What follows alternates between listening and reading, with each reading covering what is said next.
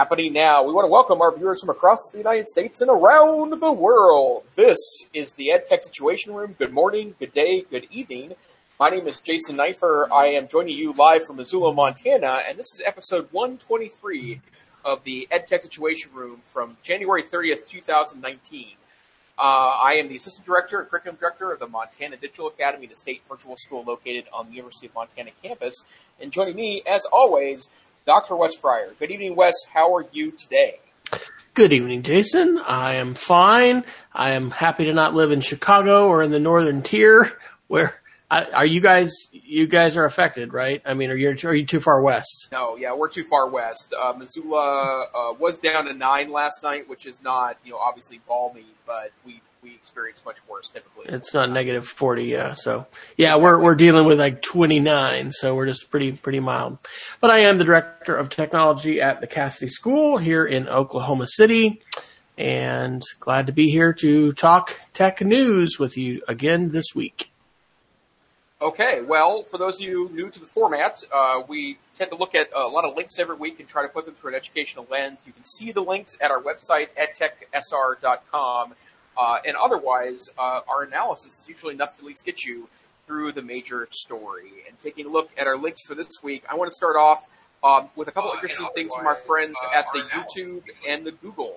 Uh, first and foremost, uh, I, and I'll have a geek of the week a little bit later about Google TV, but uh, this great article from January 29th from 9 to 5 Google, the multi-channel YouTube network Defy Media left 50 creators out of 1.7 million after closing. And the actual Defy Media piece here is not really what I'm interested in and talking about, but I think you're starting to see some right sizing, or at least maybe some adaptation of what TV content, informal TV content, uh, uh, produced content by companies is looking like in the YouTube era. We've talked about YouTube uh, dozens of times on the podcast.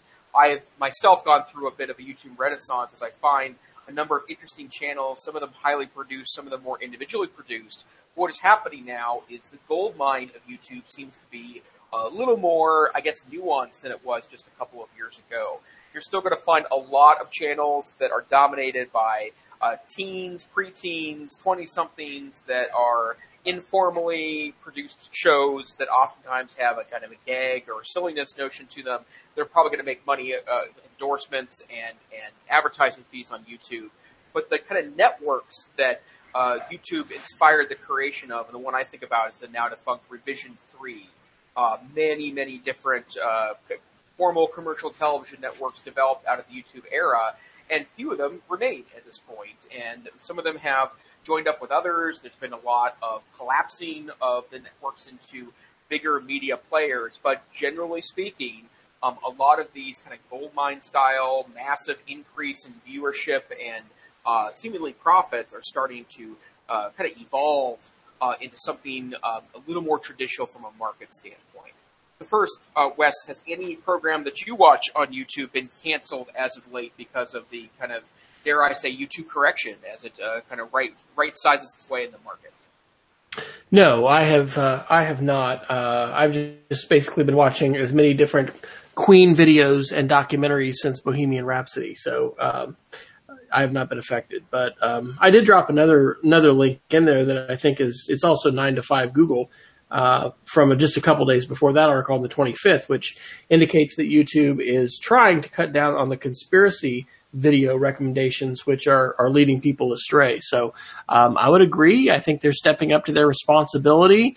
Uh, when you are a publisher, you've got responsibilities. And I think that, you know, in many ways, YouTube, the social media has been a wild west uh, with the tech correction and the threat of the tech correction in terms of regulation coming. I think that's probably, you know, been a factor. Um, but it's just also a factor of scale. You know, if we're to ask the average teenager today in the United States, you know, how do you tend to get a lot of your information? Um, they're not reading the newspaper. They may not even be reading print books beyond, you know, those that are going to be required for class that they can't get digitally. I'm continually amazed by you know, how much video content our, our daughters consume. And also, you know, we've had and do and still have conversations on and off about, you know, what, what should the limits of that be? So I mentioned in my um, middle child, older daughter the other day that, you know, she, she's never really liked to read that much, but she loves to, you know, watch videos and she's pretty up on a whole lot of things going on. It's never been a better day for somebody who wants to, you know, consume and learn via video than today. And I'm glad to see YouTube stepping up to its responsibilities to, you know, police itself and not allow it to be just a completely wild west frontier of anything goes, especially when it comes to just trying to get your, your eyeballs on there as much as it, as much as it can, even if that is at the expense of, of let's say truth or, you know, a mainstream opinion when it comes to things like the moon landing or, you know, shootings at a at a at a, at a school or you know, all all kinds of other things that we've seen an explosion of uh, fringe content really be elevated beyond what what it should be or amplified beyond what it should be. Sure, and I have a little experience this from the more personal creator standpoint. Uh, a colleague of mine at the Montana Digital Academy, Mike, who is one of my partners in crime in uh, the technology world, his mom's got a crafty YouTube channel. She's a uh, retired uh, nonprofit professional uh, that lives in Helena, and she has a, a YouTube channel, 15,000 followers now, that number is increasing uh, quickly. And she, it's you know, she's not making millions in retirement off of it, but gets a check every month for advertising, and plus is able to connect with thousands of fans that, that log into the channel. And I, I think there's a lot of value in that kind of more informal YouTube channel piece. I know that I learn a lot of things personally on YouTube, not formal things, not if I wanted to go find out more about World War II, I really wouldn't use YouTube uh, because I think that their written sources tend to be a little better there in providing quick, efficient information. But if I want to learn how to change the battery in my cell phone or to uh, something I'm actually considering doing with my personal cell phone, I have a LG V20, which is a nearly three-year-old Android model now. It's one of the last major models that has a removable user serviceable battery. So it has a lot of value to me because of, of, of the way I use phones. And then I also travel with a large travel battery when I travel with that particular phone. A lot of users are pulling the phone apart to reapply what's called the thermal paste, which is a little bit of gunk that sits between the central processing unit of your phone and usually a heat sink, something that helps distribute heat. Well, as it turns out, most of the thermal paste used by LG in making this phone was just terrible, and a lot of those phones happen to overheat and do called boot loop, which is it just uh, randomly starts to restart and sometimes gets into a, a little boot loop doing it. And um, there's a great YouTube video on, on exactly this. It's made by someone who's not an electronics geek, but had a probably a, another cell phone over a table and showed how he did it. It's something I've been involved with too and that innate ability to serve, uh, you know, small audiences with interesting, personally uh, passionate information, I think is pretty. Uh, Wes, I also saw you dropped an article in about uh, the new Gmail. What does that look like? Well, it's just a little bit more material design, a little more updates. It doesn't look like it's it's anything you know hugely substantive. Um, so just just a few things moved around, but it definitely is worth mentioning to everybody. And I think well, I don't know. We're we're doing a, a school wide presentation tomorrow. Um, I've got you know I'll have about three three or four minutes, uh, which I'm going to talk mainly about social engineering and just trying to to be savvy to that.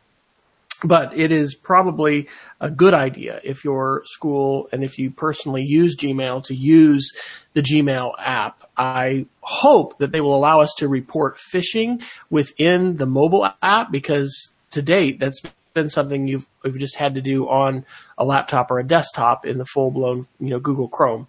Um, but I, I, think the experience there is uh, quite a bit better. But from what I read about that, it, it looks like it's more cosmetic, so it's not a game changing uh, update this time. Okay, excellent. Uh, where shall we go to next, sir? I'd like to jump down to the security links, and of course, there's a lot of overlap in, in what we're talking about with privacy and technology correction, et cetera. Um, we do have a lot more categorization of our links now in our Google Doc uh, than we typically do on the show notes. The show notes usually tend to have the links kind of in the chronological order that we cover them.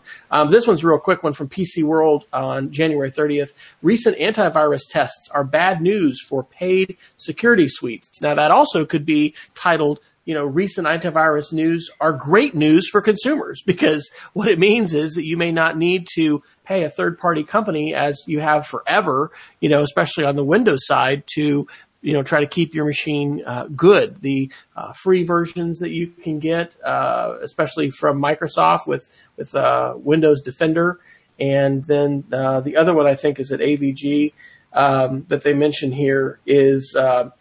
Uh, you know, pretty much just just as good as what you're what you're going to be able to to pay for. Um, some of these programs are going to you know throw in other stuff like password managers and password managers and VPNs. But you know, the article points out and recommends that you know if you just go with, um, I guess, Avast free antivirus is the one um, that's you know pretty much rating uh, equally. You probably don't need to pay for that. So we uh, still have our continuing license for Kaspersky, and we've still got that on a bunch of machines because we just don't yet have mobile device management rolled out on all our computers. We're going to transition to that. But uh, our plan um, is, and we are uh, taking that off of, of our Macs. And on the Windows side, we're just going with built-in Windows Defender. Um, so it's good to see this as a comparison, you know, that, that's taken your your McAfee's and your uh, Nortons and Kaspersky's and F Secure and all all of these different, you know, all these different uh, programs. Um, so, Jason, do you do you guys still run a commercial antivirus? And what do you say to those folks that come up and, and ask you for your own personal opinion on a topic such as uh, client based security software and what you should run? Well, um, so uh, when I'm on a Mac, I don't run antivirus. I did very briefly, um, I would say maybe the early part of my primarily Mac days. Uh, when I just moved over from a PC, I had had that habit to install antivirus, and then it just stopped at some point. And I, um, I did have when I was a PC user uh, initially, I did have a number of of, of uh, viruses that were stop viruses, Trojan horses, other malware stopped by antivirus. It was usually when I was visiting the darker corners of the internet uh, and, and trying to download things that perhaps were uh, just short of quote unquote legal. Uh, and as it turns out, you know, it came with risk. And so uh, I did start running antivirus then. And I would say I moved when I moved back to PC um, uh, as a as a, a co-operating system that you know I, I did usually install one of the free antiviruses and, and felt secure in doing that. Um, I'm now primarily on a Chromebook. When I'm on mobile, I'm the Chromebook right now. Obviously, no virus protection needed for a Chromebook, and there's even been some experiments with looking at kind of anti-malware plugins for Chrome, and I've read a lot of reviews that said they're just not necessary for very basic net hygiene. Or smart about the ways that you uh, utilize the internet. Um, I do think it's very interesting that uh, Windows Defender is generally enough now. I think Microsoft has a lot of interest to develop that software to make sure that malware or other nastiness does not become a phenomenon that spreads from Windows machine to Windows machine. And so I think it's good that we're heading in that direction. Although I will say, I remember three or four years back even that there's a lot of uh, articles compared various antivirus suites and said that you know they they're just not they're just not universal in their ability to uh, protect you from attack. Well, and we'll reference some discussion that we had a number of weeks ago, uh, specifically dealing with allegations of, you know, hacks and ways in which companies and specifically um, Kaspersky and Russia, you know, Kaspersky's been been banned off of all, I think, Department of Defense and Homeland Security computers um, and some of those articles that we had reviewed at the time were suggesting, you know, it may have not been a direct collaboration with Kaspersky that is a Russian based company with the government of Russia. It also just simply gave such low level access to every single file that if the machine was compromised, getting access to the Kaspersky logs allowed a hacker to do a very quick search, for instance, for an acronym for, that meant, you know, classification, um, high, you know, high classification documents and, and, um, Microsoft actually changed its licensing and its rules for how antivirus, you know, third party vendors um, had to be vetted in order to have access to the, the system. So it really, it's been a game changer and I, I don't anticipate at this point with, you know, and this is the, this is why you can't predict, you know, educational technology more than just a few years out, right? I mean, this has been a, a pretty quick thing that's, that's changed in the last few years. Um, but I don't anticipate us renewing our our contract for Kaspersky, and we may not even renew anything, right? I think we found on our Macs it was overkill and unnecessary uh, to be running that software. Um, we are running, you know, a lot of Chrome, and that's wonderful to just not have to worry about it. Um, but on the on the Windows side, you know, Windows Defender, it, you know, Microsoft used to have fairly laughable security software, and you just had to go third party. There was there was no getting around it, whether you were you know nosing around darker sides of the internet or not. I mean, especially now, it's it can be so perilous. Um, shoot, I did a, a, search on on a, uh, the Edge browser for Google Chrome a few weeks ago, and at that time uh, the Bing search engine was actually serving up a malware site that installed a false uh, version of Chrome. You know that I had to wipe the machine. I, I was working quickly before I realized I had done that. Um, so anyway, it's it's it's easy to click something that is going to to be perilous, and that that actually I, will I'll do this article real quick. Links to one that I think I also put. Uh, maybe I put it under Google. Uh, no, I put it under security. Uh, where did I put it? Good grief. We got too, we got too many links here tonight, Jason. Uh, yes, there it is. You got it highlighted under technology correction. Google takes its first steps towards killing the URL. Wired Magazine, January 29th. Well, that's a bit of an extreme headline. Um, what it's saying is Google is trying to deal with and provide a clear way, much in the way that GDPR in Europe is trying to to tell companies, hey, you need to clearly tell people what kind of data is being taken. You know, they're being share, they're sharing how you're using it. Um, Google is saying that there's all these redirects and these different ways in which you know you're jumping around to different links, and so you know we need a way that more clearly lets people know what site they're looking at, whether it is you know legitimate or not. There's an open source project called Trick URI, and so that's what this is talking about is how that might be integrated into different browsers uh, so that folks don't have to have, you know, a certification or be an IT professional to say, hey, this is a legitimate site, this isn't. So I think those are good, uh, you know, that, those, that, that, that's a good step. And again, the need for media literacy. Hello. We say it every week, probably. Uh, it's important and it's not, it's not just for the geeks and it's not just for the librarians, you know, it's for, it's for everybody who's online. Absolutely. Um, let's see. There was. Uh, should we maybe do some more technology correction stuff?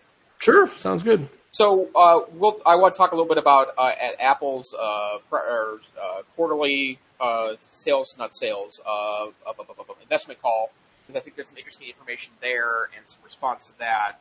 But there's also more evidence of maybe a technology correction or technology correction question mark um, I was surprised to read the article from the BBC on on today that said that Facebook actually um, uh, continue uh, continued to engage with the platform, and actually they increased in, in users um, over the last month. And that's something that's of a great surprise to me. I do feel like that in my personal life, there's a lot of people that are either uh, disengaging with Facebook or in some cases leaving the platform altogether. Um, but they did say that uh, uh they, uh, the number of people who logged into its site at least once a month jumped 9% in 2000- 18 to 3 point or 2.32 billion people, which is a, a number that honestly is mind-boggling to me.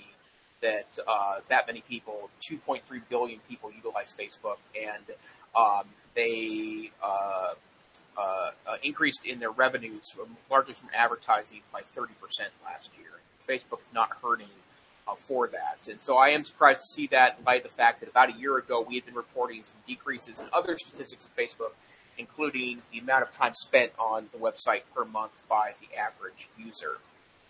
I'll do two quick ones under that technology correction as well. This is a fantastic BBC article uh, from two days ago, or one day ago, I guess, from January 29th. Meet the data guardians taking on the tech giants. Uh, shout out to Lucy, who is tech savvy girl on Twitter and uh, she's actually up in Vermont, and there's a number of folks. Vermont sometimes always seems to be leading education in terms of portfolios and assessment and all kinds of, of, things going on. And I think they're leading the the charge in terms of data privacy and looking at the critical importance of of taking this on uh, at school. And so this article talks about a fascinating company that this guy ha, uh, has spent half a half a million pounds of his own money, uh, UK based. It's called Digi.me. And what it's trying to do is completely flip the model now where in, currently companies are harvesting information about us all over the place. You go to the pharmacy, you go to the grocery store, you go to the pet store, whatever you buy, you know, uh, value or uh, frequent shopper cards. You know, can we get your phone number? Can we get your email? Collect the dots. You know, the, I think this article or one of the others in this series talks about maybe there's 3,000 data points now uh, that they estimate. You know, these companies together may have about each and every consumer. And as we talked about, or I mentioned, I think last time that really great book and video on surveillance capitalism. I mean, this is an economic model now uh, that is very prevalent in Silicon Valley. So anyway, this Digi.me is uh, was founded by Julian Ranger.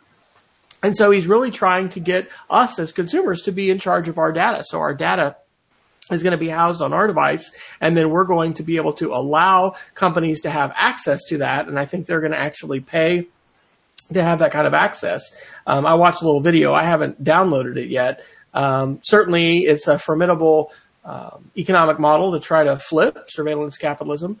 Um, but it's a, a pretty it's a, it, what he says is whether his product, you know, succeeds or fails, this idea that the consumer needs to be in charge of their information is an idea that is going to, you know, continue to move forward. Um, so there's some other projects that they talk about. Uh, there's a hub of all things project that um, is a, a collaboration between seven British universities, and it's like a mini fortress for all your personal data. Of course, you can still get these things hacked, right? I mean, the, the main database that had all the security clearance information about, I think, U.S. military as well as, you know, foreign service and maybe even CIA, all kinds of agencies. I mean, has been hacked by China. So that is the most personal, blackmailable type you know, information that the government has collected and, and it's been hacked by, we believe, another, a, a nation state. So anyway, this, it's always perilous when things are digitized, but I think those are, you know, good, um, initiatives that are, that are taking place. Um, one thing that is not good is the article below that from ProPublica, also on January 28th. Facebook moves to block ad transparency tools, including ours. And if you're a longtime listener, you you may remember that Jason and I are big fans of Manoush Zomorodi and the Note to Self podcast, which sadly has gone by the wayside as she's moved on to other things.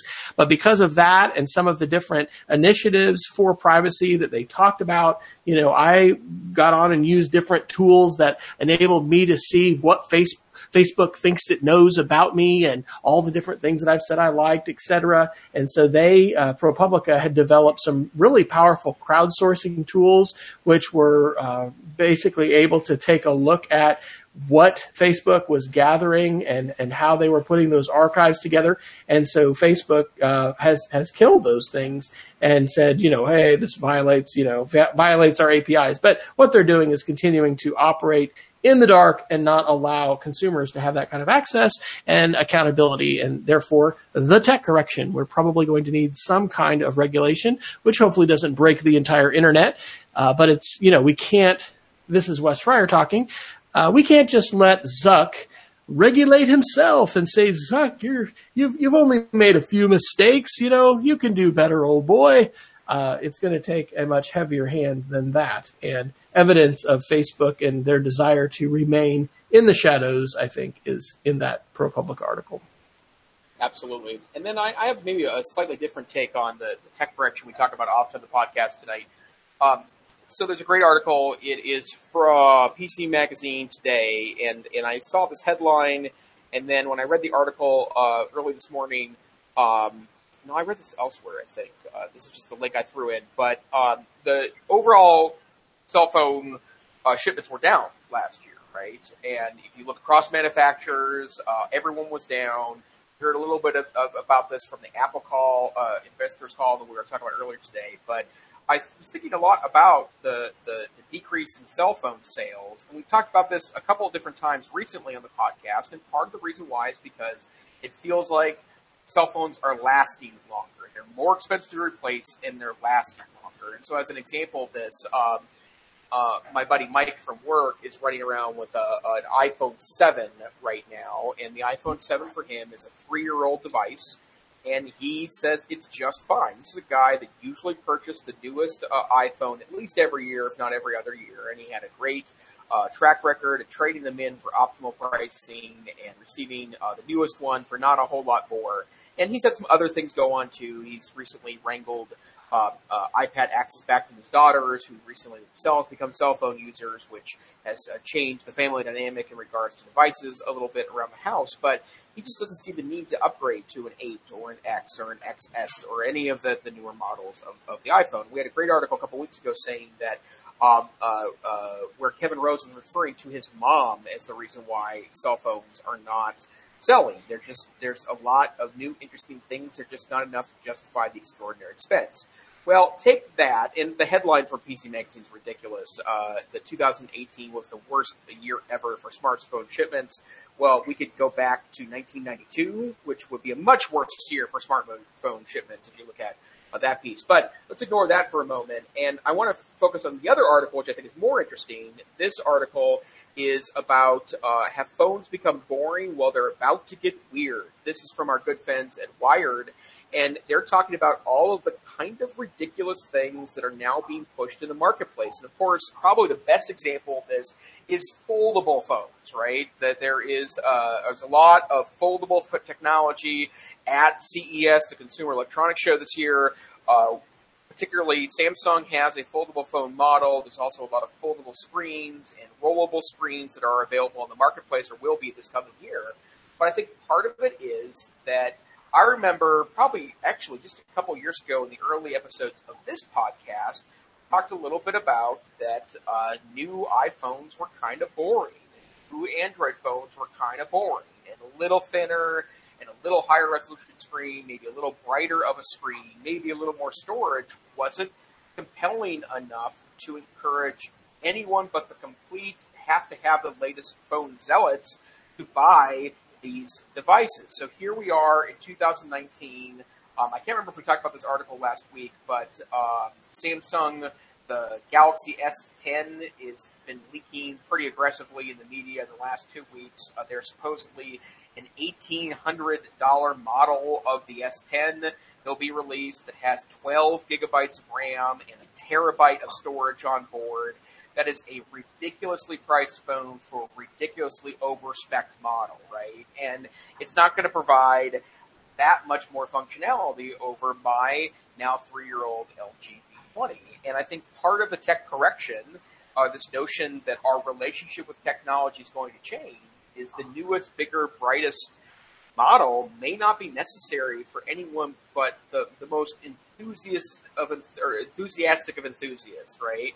And and you're talking to a couple geeks here, right? Weston, I love new hardware; it's the best, but I can't see justify justifying spending eighteen hundred dollars for a Galaxy S10, even if it has a terabyte of storage, even if it has twelve gigs of RAM that that come on board.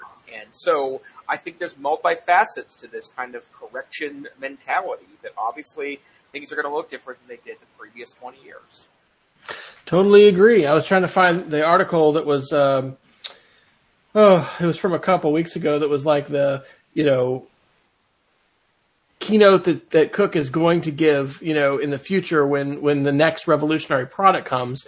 Um, I, I didn't put the articles in, but there's, you know, of course, as there always is Apple rumors about what's coming next. And it's, and it's going to be, you know, more augmented reality and these lasers They're going to reach out further and, and be able to project things, you know, into the environment. So I, I, I will concur with the thesis of this, this article that, and, and, and your position too, that companies are going to try to continue to, you know, convince us, just sort of like televisions, right? Hey, everyone's got to have 3D television. Hey, everyone needs a curved screen. You know, I mean, do we really? Uh, not really. I don't think so.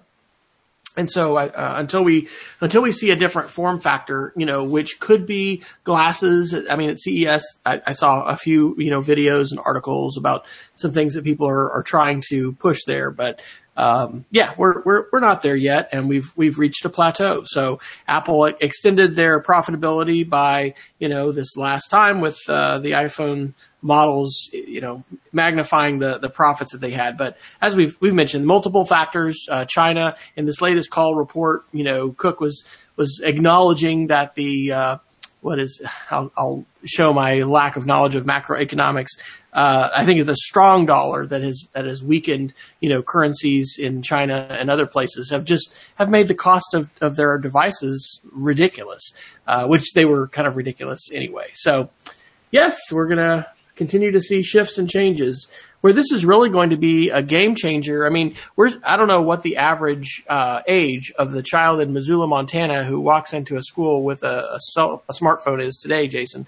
We were talking about this at lunch with some folks. Um, a lot of parents and, and kids too, as we've had these conversations, will talk about middle school, you know, being a time when, oh, I'm going to be picked up or I'm going to, you know, I'm going to need a phone, quote unquote. Um, but there's a ton of kids that are younger that are that are walking in with them, and so not only the ubiquity and the the low cost and the fact that you don't have to have the latest model in order to have incredible power is going to be a dynamic that that continues to affect us in schools, but also the speed of the network, right? And perhaps we still are four or five years away from from 5G. I mean, there's a lot of hype about it, but it's not it's not here yet but that kind of, of bandwidth, even with 4G and LTEs, it's pretty stunning.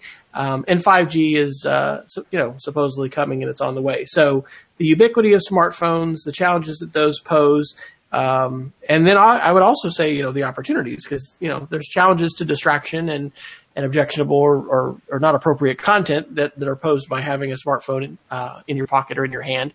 But there's also tremendous opportunities that we have to be able to also, you know, check facts, uh, pull in information, and even create and produce media. And those are going to be things that we're just going to be able to do more of as well. So I don't know when uh, my wife's 6S is going to get updated. It's gonna it's gonna happen at some time. But I will say this weekend, um, I uh, have been um, using uh, one of the new iPads that has the USB C adapter, no headphone, and I wanted to use that for a webinar and I didn't have any way to plug in because there's no headphone jack and I don't have a USB C to, uh, you know, typical analog eighth inch audio. I, I've got the lightning adapter, but anyway, we're in a crazy time with all these changing standards and stuff like that. And that's just a sign of right. it. So.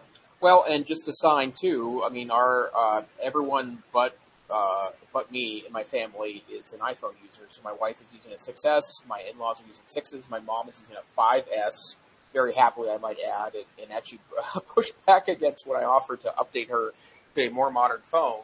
Um, and yeah, I just, you know, uh, and, and my family's pretty tech savvy. I mean, I'm the nerdiest of, of the crew, but my family's pretty tech savvy. We, you know, share media all the time with each other. We do a lot of communication using the phones, and they're just not updating. So uh, yeah, I, you know, and if there's less money available in hardware updates, right? If companies can't make profits by selling the newest, latest, greatest each year, that's going to start impacting the the uh, innovation. It could be argued, I think, we've talked a lot about Moore's law on this podcast that things get faster at a predictable rate, right? And, and speed doubles. It's 18 months, I think, is what Moore's law says.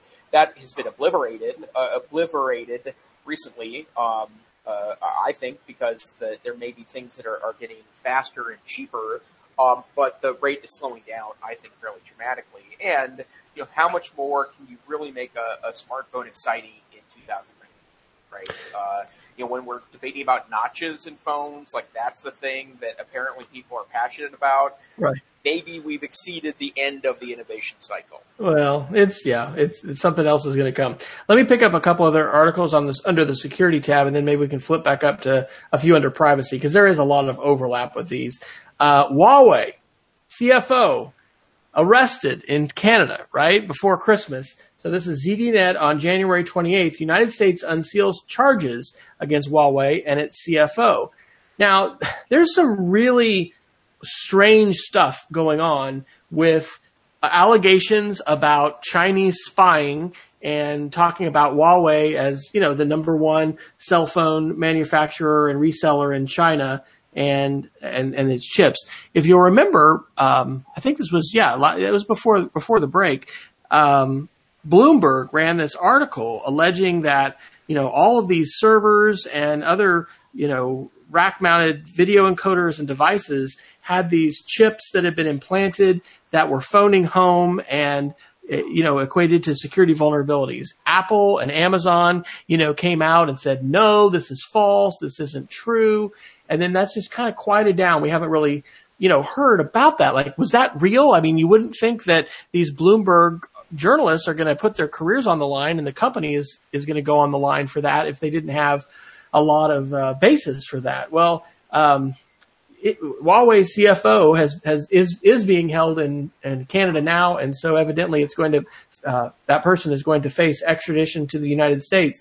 This is happening at times where there's a, a brooding trade war, you know, between the, China and the United States. And so I was hearing today on my Google Home. I don't know if I was listening to probably BBC News or it may have been. Um, oh gosh, I'm not gonna, my mind is gonna blank, but one of the other sources, you know, it's like the different parts of the U.S. government, different officials who aren't necessarily in coordination with each other, you know, are, are doing these kinds of things. So it's, it's apparent that, uh, espionage and, you know, some of the, the conspiracy stuff here, um, has to do with T-Mobile and the ways in which, uh, they just have wholesale copied code. This was a T-Mobile phone testing robot called Tappy and the ways in which, you know, the, the company Huawei uh, you know, just wholesale copy that. I've I've read some other things about when you look at the code and and the you know grammar mistakes and other things. Oh, actually, this was Leo Laporte talking about it. There was there's stuff that said copyright HP, you know, in, in some of the the firmware and some of the software and things like that that it has. So. I don't know. Uh, how does this affect us in schools, Jason? And, and is this anything that kids need to be aware of? I mean, it's like there's this whole really tense war going on with a lot of tensions. I mean, and and I don't know that Americans are that aware of it, right? Huawei's not not for sale for it uh, on our on our shelves, so we're just we're not caring about it. Is this some is it something that kids should know about, and we should be talking about it all in school? First, let me note that um, I took a trip to Costa Rica in November, and the last day we were in Costa Rica, we were we had to stay overnight in the capital city to catch a, a plane out the next morning and my wife and I went to a Costa Rican Walmart, which was right next to our airport hotel. It was a wonderful experience, super interesting what's there. Um, we uh, we ended up buying a lot of what I like to do in, in any country I visit, which is to uh, raid the office supply aisle to buy interesting looking notebooks and pens.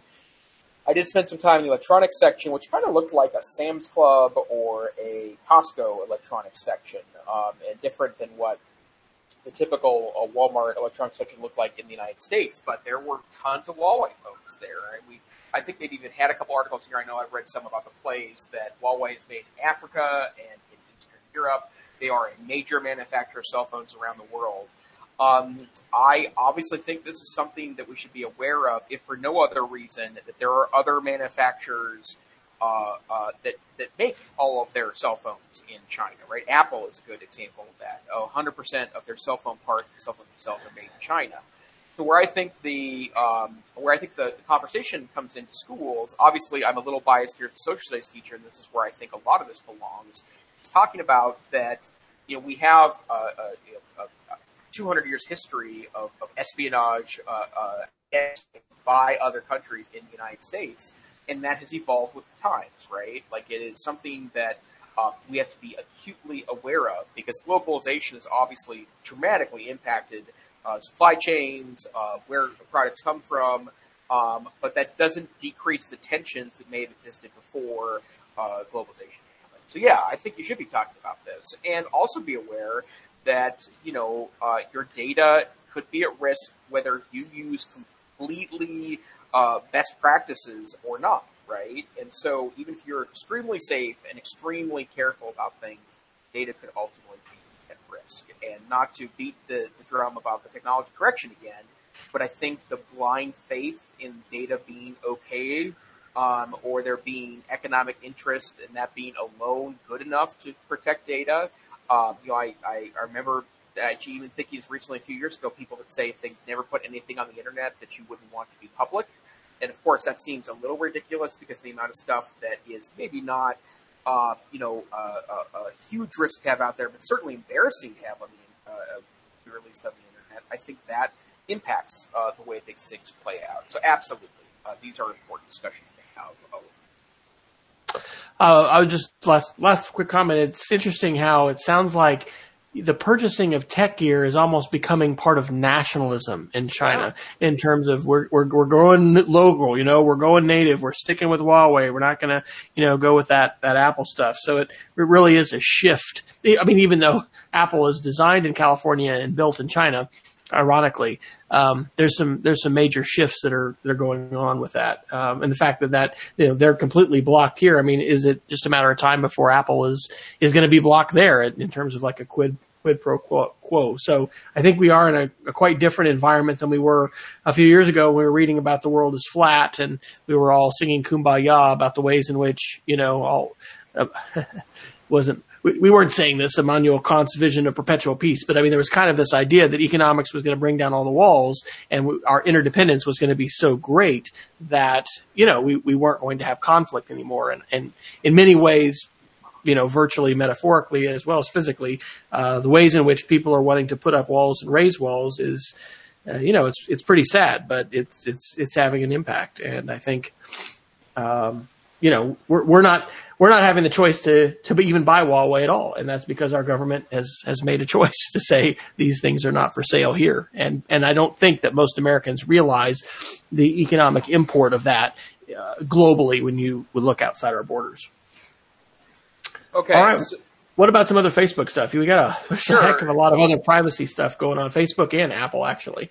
Yeah, there's a couple a couple things uh, that I want to mention more about Facebook and privacy. The breaking news today, and it's not quite breaking enough to break out the EdTech Situation Room breaking news bumper, but uh, there was a story that appeared uh, across uh, internet uh, journalism this morning regarding something called the Facebook Research app. And the Facebook Research app is an app that if you were between 13 and 35 years old, you could download this app, sign up, uh, it's essentially a VPN or virtual private network that you would send all your traffic through, and it, in exchange for it sniffing out everything that you're looking at, all of your messages, everything Facebook related, and websites you go to, and your location, you receive the paltry sum of $20 a month.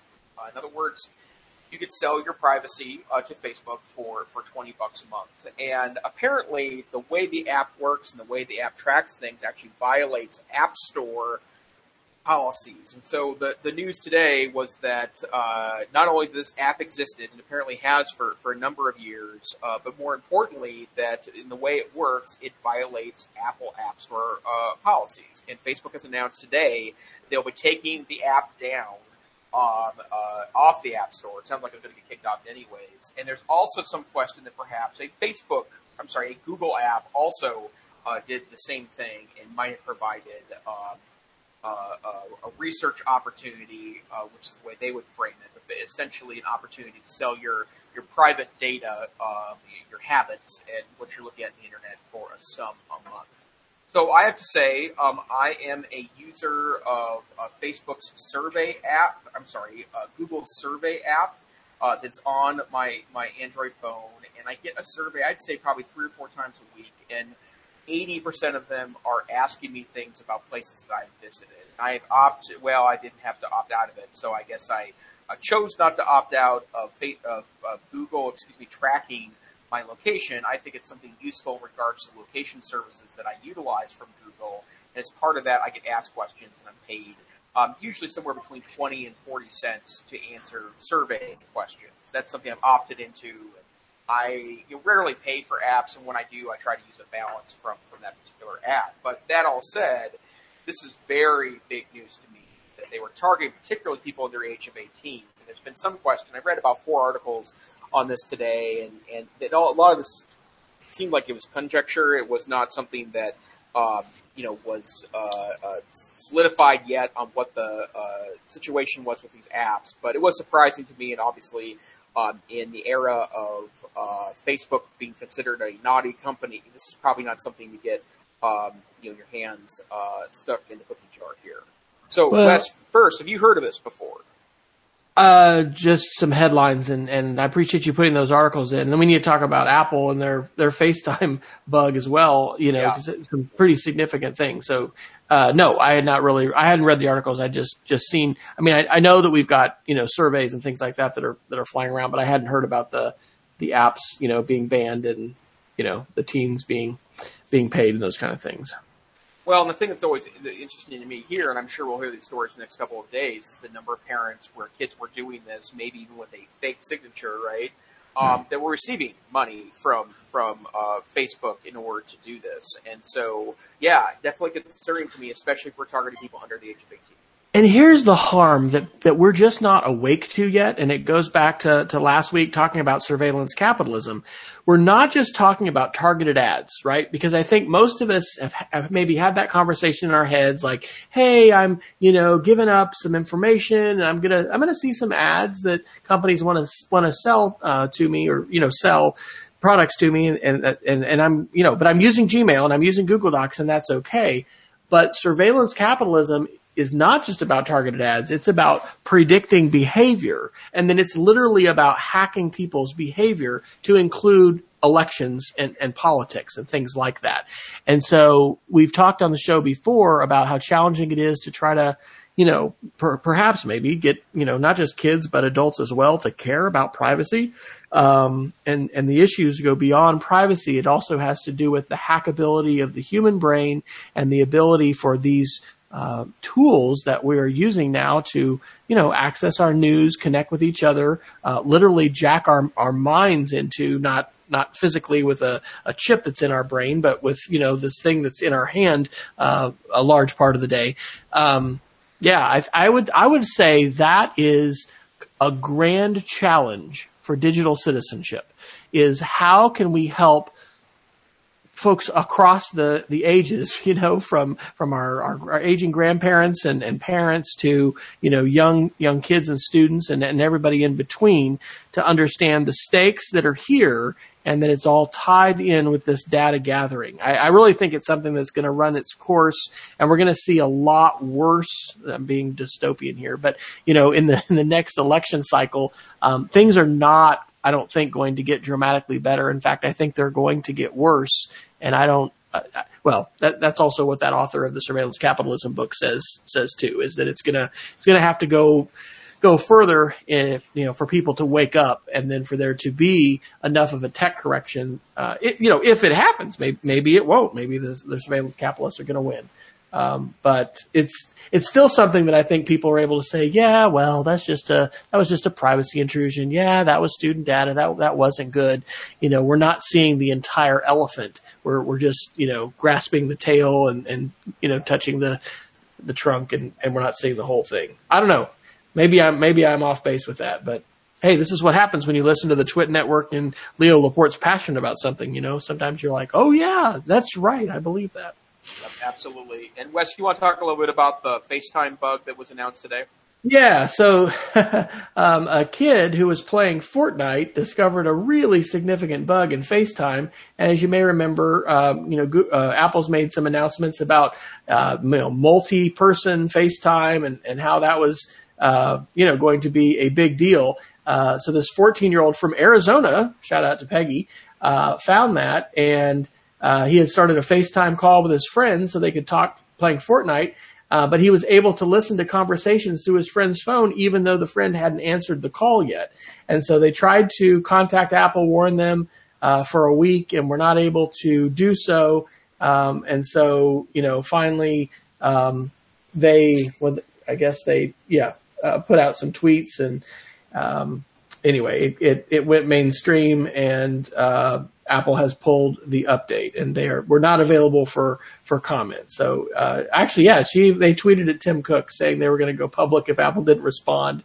You know, companies obviously need to have some very transparent ways, and and maybe this is the thing with Chicken Little. You're like, well, you're going to get too many false flags, but you know, when, when hackers find something, how do they tell you if if they're wanting to be a white hat? You know, do you have a way to listen? So this actually happened on what Global Data Privacy Day too, which was a little ironic. So Apple has been carrying that flag for privacy, and they you know ran ads at C, at uh, CES talking about what stays on your iPhone stays on your or what happens on your iPhone stays on your iPhone or whatever kind of a you know dig at Vegas and, and whatever. So um, hey, every everybody is uh, susceptible, and uh, you know, companies have to be responsive. In fact, I think companies define themselves sometimes more by the way they respond than by the, the fact that something happened, you know, because we're, you're going to have breaches and you're going to have, uh, you're going to have, and, and that's, hey, let's take that back to a school side. You know, are you ready for a data breach at school? Do you know who you're going to call? Do you have some insurance in place that's going to help with that? Um, you know, how much of, of your data, you know, is local and you are liable for, um, and how much of it is, is as outsourced in the cloud and other companies. I mean, these are really, really important things for schools to, to look at. And it doesn't take me very long sitting in a, a security webinar nowadays to, you know, wonder if I should be sleeping at all at night, you know, in terms of responsibility. I, I can and I do because I think we've been on a good track of, you know, moving things to the cloud, having, you know, less of our, you know, critical uh, student information and, and, and also business information, you know, just locally housed. But, Anyway, those are all things to prepare for because we could probably say, you know, somewhat pessimistically, it's not a matter of if you're going to be hacked. It probably is a matter of when you're going to be hacked. And most school networks probably have been compromised, right? D- different uh, nefarious folks, whether they are individuals, organizations that are private, or they're you know, they're probably not nation states, but you know, they're trying to get in and see how they can exploit you. And that is something I'm going to talk to our faculty about, you know, tomorrow is we're under cyber attack right now. The phishing attacks continue, you know, on a, on a weekly basis. And, um, that's why we do two step verification. We're continuing to, you know, try to encourage people to do that as on as many sites as they can and uh, use different passwords everywhere they can. Don't repeat the same password anywhere. And I bet if we were to survey our faculty, and that's probably like most schools, the statistics are not wonderful for the number of people that would raise their hand and say, "Yep, that's what I do today. Don't use the same password anywhere else." Yep, absolutely, and I have concerns about that as well. So uh, we're just uh, nearing the top of the hour. So, is there any other story, Wes, you'd like to cover today before we move on to the geeks of the week? Yeah, there's a little. this was a weird kind of source, but uh, this definitely caught my eye. Scientists say they'll have a complete cancer cure within a year. And this was from a local news affiliate down in Florida, uh, in uh, Miami Dade County, I think, on the 29th. Um, but this is a genomics article. Uh, it's been a while, but you know we've talked about uh, genomics and biotech and those sorts of things on the show before. And so they say uh, they're quoting the the words of a lead scientist of an Israeli group that believes within 12 months they'll have a cure for all cancers. And what they're talking about is introducing uh, DNA coding for a protein that essentially is like a cancer antibiotic. And there was a different team of scientists in 2018 that actually won a Nobel Prize for doing this, and it's called the. It looks like SoAP, but it's S, it's capital S, little O, capital A, capital P, SoAP technology. Um, and so this is this is pretty incredible. It also makes me think about the flu, right? Uh, we're just starting to gear up with the flu, you know, nationwide, worldwide, whatever. And uh, I, we were just talking to a doctor who said, yeah, it's literally like they, you know, are taking a dart and throwing it against the wall to guess, you know, what the strain might be for this this year. Um, what they're talking about here is something that's really flexible as far as adapting to the mutation. So, yeah, who knows? We'll, we'll, we'll see. But that's that's not every day. I mean, again, I check my sources. Like, was this legit? Is this just some Yahoo website that's saying this, or does this seem to be credible? And I mean, it, it seems to be uh, a credible uh, news source, you know, from from Miami Dade. In fact, I, I went to the about page. This there's a good little, you know, small media literacy. You know, before you share the link, you know, what kinds of due diligence checks are are you doing to make sure that you know this is a, a credible source? So the uh, site itself is owned by, um, oh, what does it say here? Well, I was thinking it was a more, more, I, I was, it was more of a mainstream company. Who knows? Maybe I've just shared something that's completely illegitimate, but I don't think so. It looks like it's a. Uh, well, I'll ask my friend Felix. Hey, have you ever heard of Local Ten? I don't think somebody's running it out of their garage. Uh, yeah, I looked too, and it looks like it's uh, maybe an NBC an NBC affiliate. So. Yeah, it does. Here we go. All yeah, right. there, there's one more I want to uh, focus on, and um, uh, in my ongoing attempt to prove to people that Chromebooks are just perfect for power users, there's a really interesting article from 9 to 5 Google. It was today, and um, Square the company that makes um, the uh, the little square uh, uh, things that go into phones that allow you to charge. They're they're an e-commerce uh, platform uh, for for charging. Square is now issuing members of their team. Um, Chromebook Pixels. So that is the uh, high-end Google created Chromebook, and in particular, they are also putting their design team on Chromebook Pixels. And of course, is very interesting to me because um, I am now uh, trying to be a 100% Chromebook user. Uh, shh, don't tell anyone, but I still actually um, uh, remote into a Windows PC to use Illustrator. It's the only program I can't find uh, a decent web-based alternative for. There are web-based uh, vector editors, but uh, I now that I know how to use Illustrator, about two percent of its power. I use it quite often in graphic work, and I love it. I, I think working in vectors is a lot of fun. Um, but this gives me some hope that when uh, you know an e- commerce giant like Square is moving towards Chromebooks, and they also said that um, uh, they talked to their employees and they found that the Pixelbook was considered to be an employee favorite. It wasn't just forced upon them that employees had liked and embraced the platform. That is super interesting, and they're offering it to their designers as an alternative uh, to MacBooks. And they also point out a tool that I have never heard of before that I will be playing with. It is called Figma. Uh, Figma is a design tool. It looks kind of like Canva, which is my uh, favorite way to design. In fact, one of the things that I felt very proud of last night um, was uh, my wife uh, had just made a. I guess I can let the cat out of the bag because none of her friends are listening to this podcast. I can guarantee it. But she has a book club that she's been uh, uh, going to since 2005. A group of women uh, meet monthly to talk about a book, and there may be wine involved and, and food. But each month they have a, a, a, a food that was inspired by the book. My wife put together in a cookbook, and she asked me to design a cover for it last night, and I mimicked uh, the joy of cooking um, cookbook cover, which is, uh, I think, a very visible design. She ended up not using it, and I, you know, tears were crying as a designer, but I was able to get on Canva and uh, on a Chromebook and create that in, in literally five minutes, right? There's just really wonderful tools there. So I'm excited to see that someone else is recognizing that and sees value in the Chrome one more Chrome note. Uh, the Pinebook Pro, Jason, is going to be challenging Chromebooks. It's been $99 for the uh, 2 gig version, and they're going to be loading it up. It's a Linux based, uh, you know, lightweight laptop. So probably just another sign of Moore's Law and the maturation and the ways in which, you know, we can get a heck of a lot of processing power for, for not very much. Um, I think FOSS, uh, free and open source software, is continuing to be a fringe movement, but there certainly are some school districts that have embraced it wholeheartedly. Uh, and then, you know, and depending upon, you know, your budget, your perspective, and then also your, your capacity to support Linux and open source and things like that. Um, you know, maybe that's something to look at that could be, could be viable. So. Yep, absolutely so. Shall we geek of the week it? Let's do it. Uh, All Code starts. Quick one. Um, YouTube TV announced last week that their product is now basically available nationwide in, over 90% of the, of locations.